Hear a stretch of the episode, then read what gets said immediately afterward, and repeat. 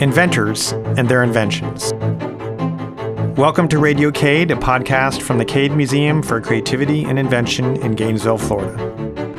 The museum is named after James Robert Cade, who invented Gatorade in 1965. My name is Richard Miles. We'll introduce you to inventors and the things that motivate them. We'll learn about their personal stories, how their inventions work, and how their ideas get from the laboratory to the marketplace.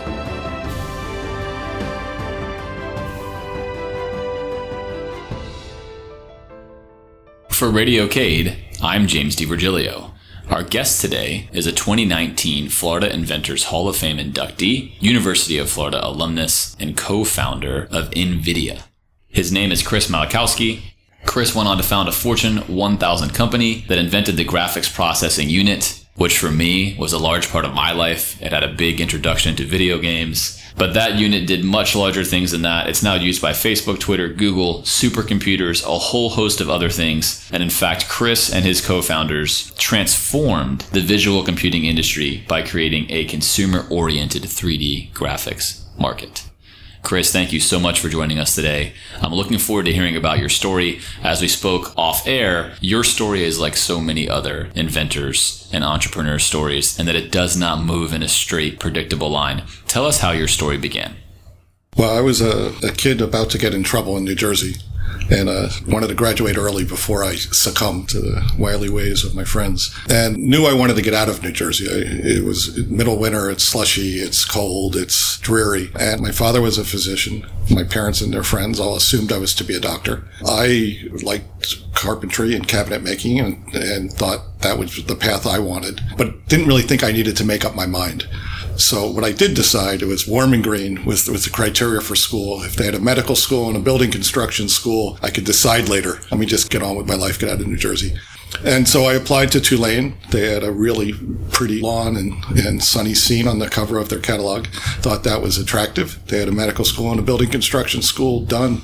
Applied, got in. My parents were a little gassed that I wasn't giving myself more options and that maybe I should at least see the school. So my older brother was given my parents' car and him and I drove off to Tulane. And after being there for a couple days, I really didn't think that was going to work out for me. I was going to get myself in some serious trouble in the French Quarter.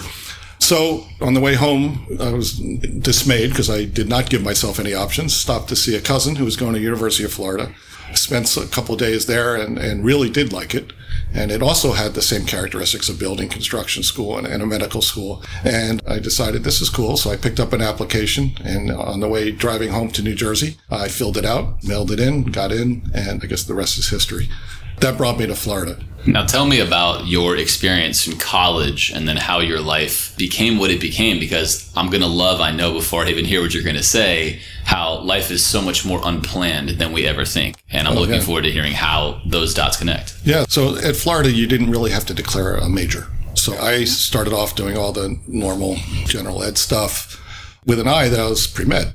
I remember going to see the pre med advisor, who was very clear and I went with one of my roommates. This is a, maybe as a sophomore. And the guy looks us square in the eye and says, uh, so who have you helped lately? I said, excuse me? He says, you want to be a doctor? I mean, come on, everybody wants to be a doctor or a lawyer. What's this about? He said, don't even tell me. Your father was a doctor or a lawyer. And, and the other kid's father was a lawyer. My father was a doctor. He says, you know, what discipline are you going to choose? And I said, well, I was thinking of engineering. My roommate said, you're not going to make that. I mean, you just might as well go home we walked out of that advisor's office and I'm like crying. My roommate's like, he's talking about me. And it, turned out it was really just a challenge. And uh, fast forward three years later, whatever, I'm graduate. I'm getting ready to graduate. I'm going to take the medical school entrance exam, which was uh, in like May, and graduation was in like June, or maybe it was April and May, something along those lines. And you're supposed to study very hard and, and be very rested because after the morning, it was an all day thing. After the morning session, your grade is supposed to drop considerably in the second half. You're exhausted, you're tired.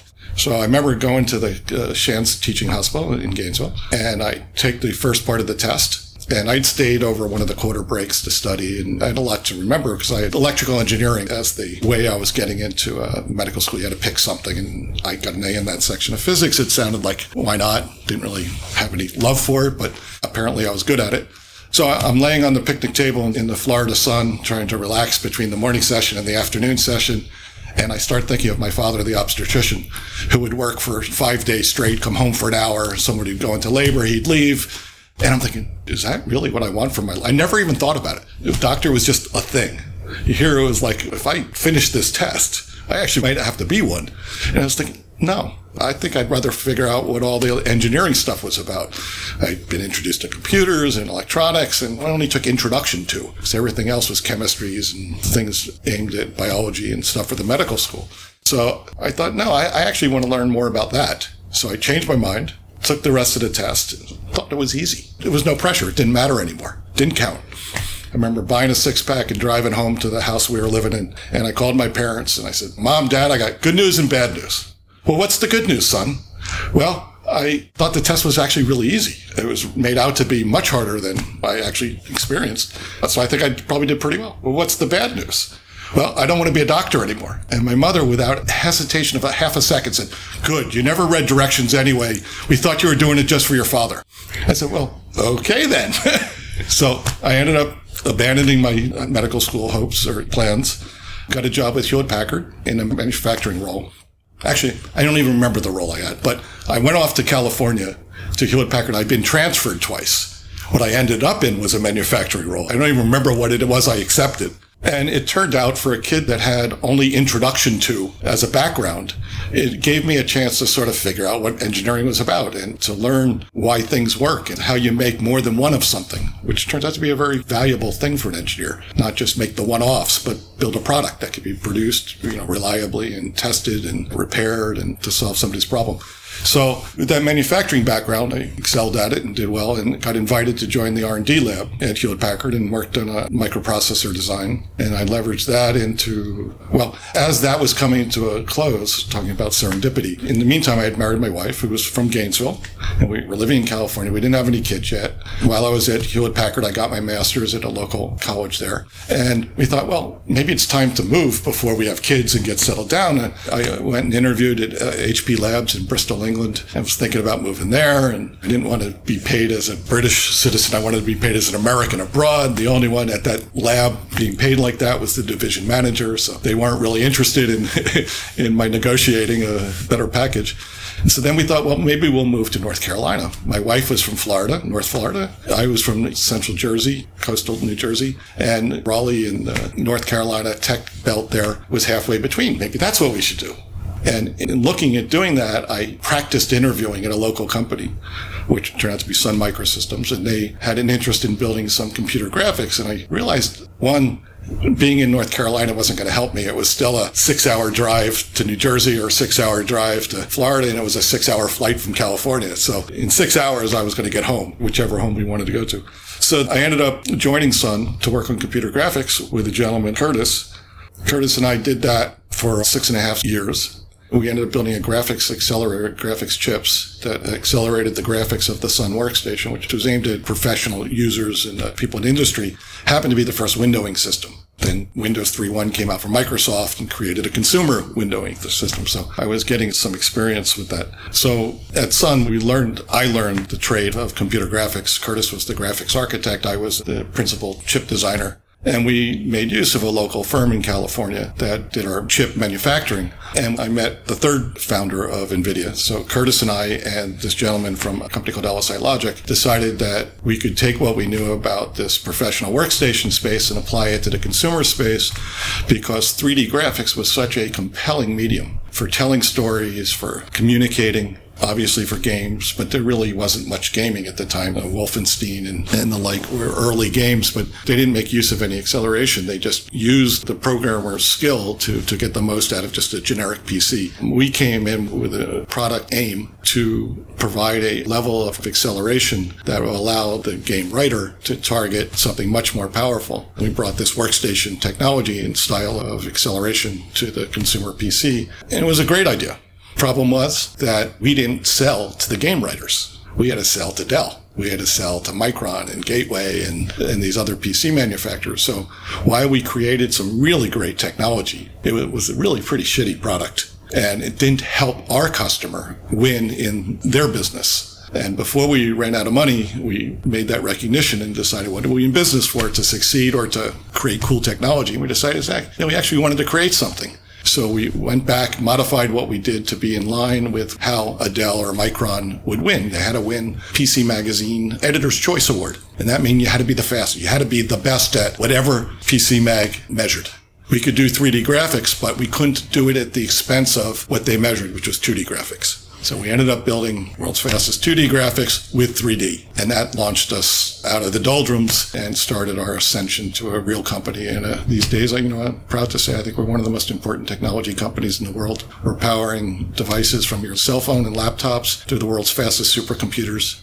And we're at the heart of AI and autonomous vehicles, and it's been quite a ride. That's an amazing thing. And I think what's really unique about your story is it sounds like if I would have asked your 21 year old self, would you see yourself as an entrepreneur or an inventor or even the word creative maybe? Those were three things you probably would not have applied to yourself. No and it's, it's kind of funny of the three founders of nvidia two of them had an aspiration to start something. I actually didn't. But when the opportunity came, I felt like I had nothing to lose. Yeah, we went without salaries for, you know, six months, but Oh, I was a well paid, well respected engineer. And if it didn't work out, I'd go get another job. We were in an, an environment where experienced, talented engineers were, were hireable. I never felt we were a real risk. So for me, it was like, well, why not? I should want this.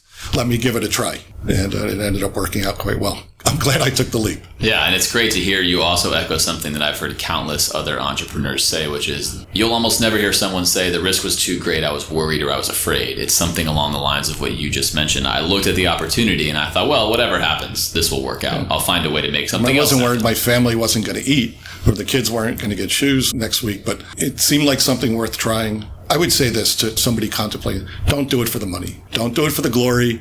Don't do it for the headlines, the press do it because it's a passion, because it's too hard.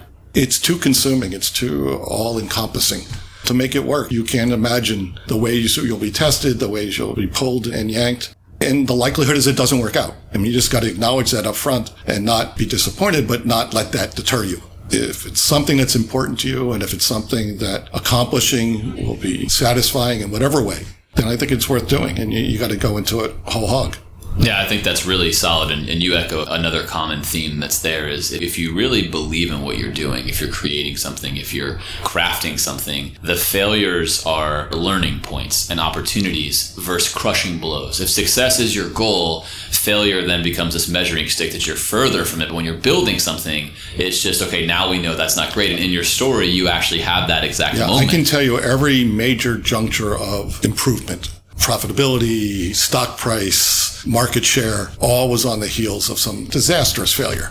Easy to hang your head in shame and walk away from. And I'm proud of the folks that we have at NVIDIA. I mean, adversity brings out the best of, of people if they're the right people. And you just say, hey, what can we learn from here? How can we be better? How can we make this never afflict us again? And each one of them has been a big learning curve. As a matter of fact, when we introduced our first product, the one I described as good technology, but a shitty product, there were something like 35 companies competing with us because we would sell to a board manufacturer and they came and told us they selected us over 35 others. We ended up doing a corporate partnership, but it probably cost us $15 million to develop that first product. And it went into a non market. And if everybody else did this. There was a half a billion dollars being spent to keep us from succeeding in a non-market. And the reality is if we hadn't failed, because we were the first ones out the gate, we hadn't failed. We had the advantage of being brought into Dell and saying, we can't buy your product because it doesn't help us win. We can't buy your product because it's not the best at this. We had the wherewithal to say, oh, well, we built the wrong product. We were full of ourselves looking to their customer. Well, that doesn't help them. And so almost going out of business and internalizing the lessons made us a better company. And each one of the junctures along our path to here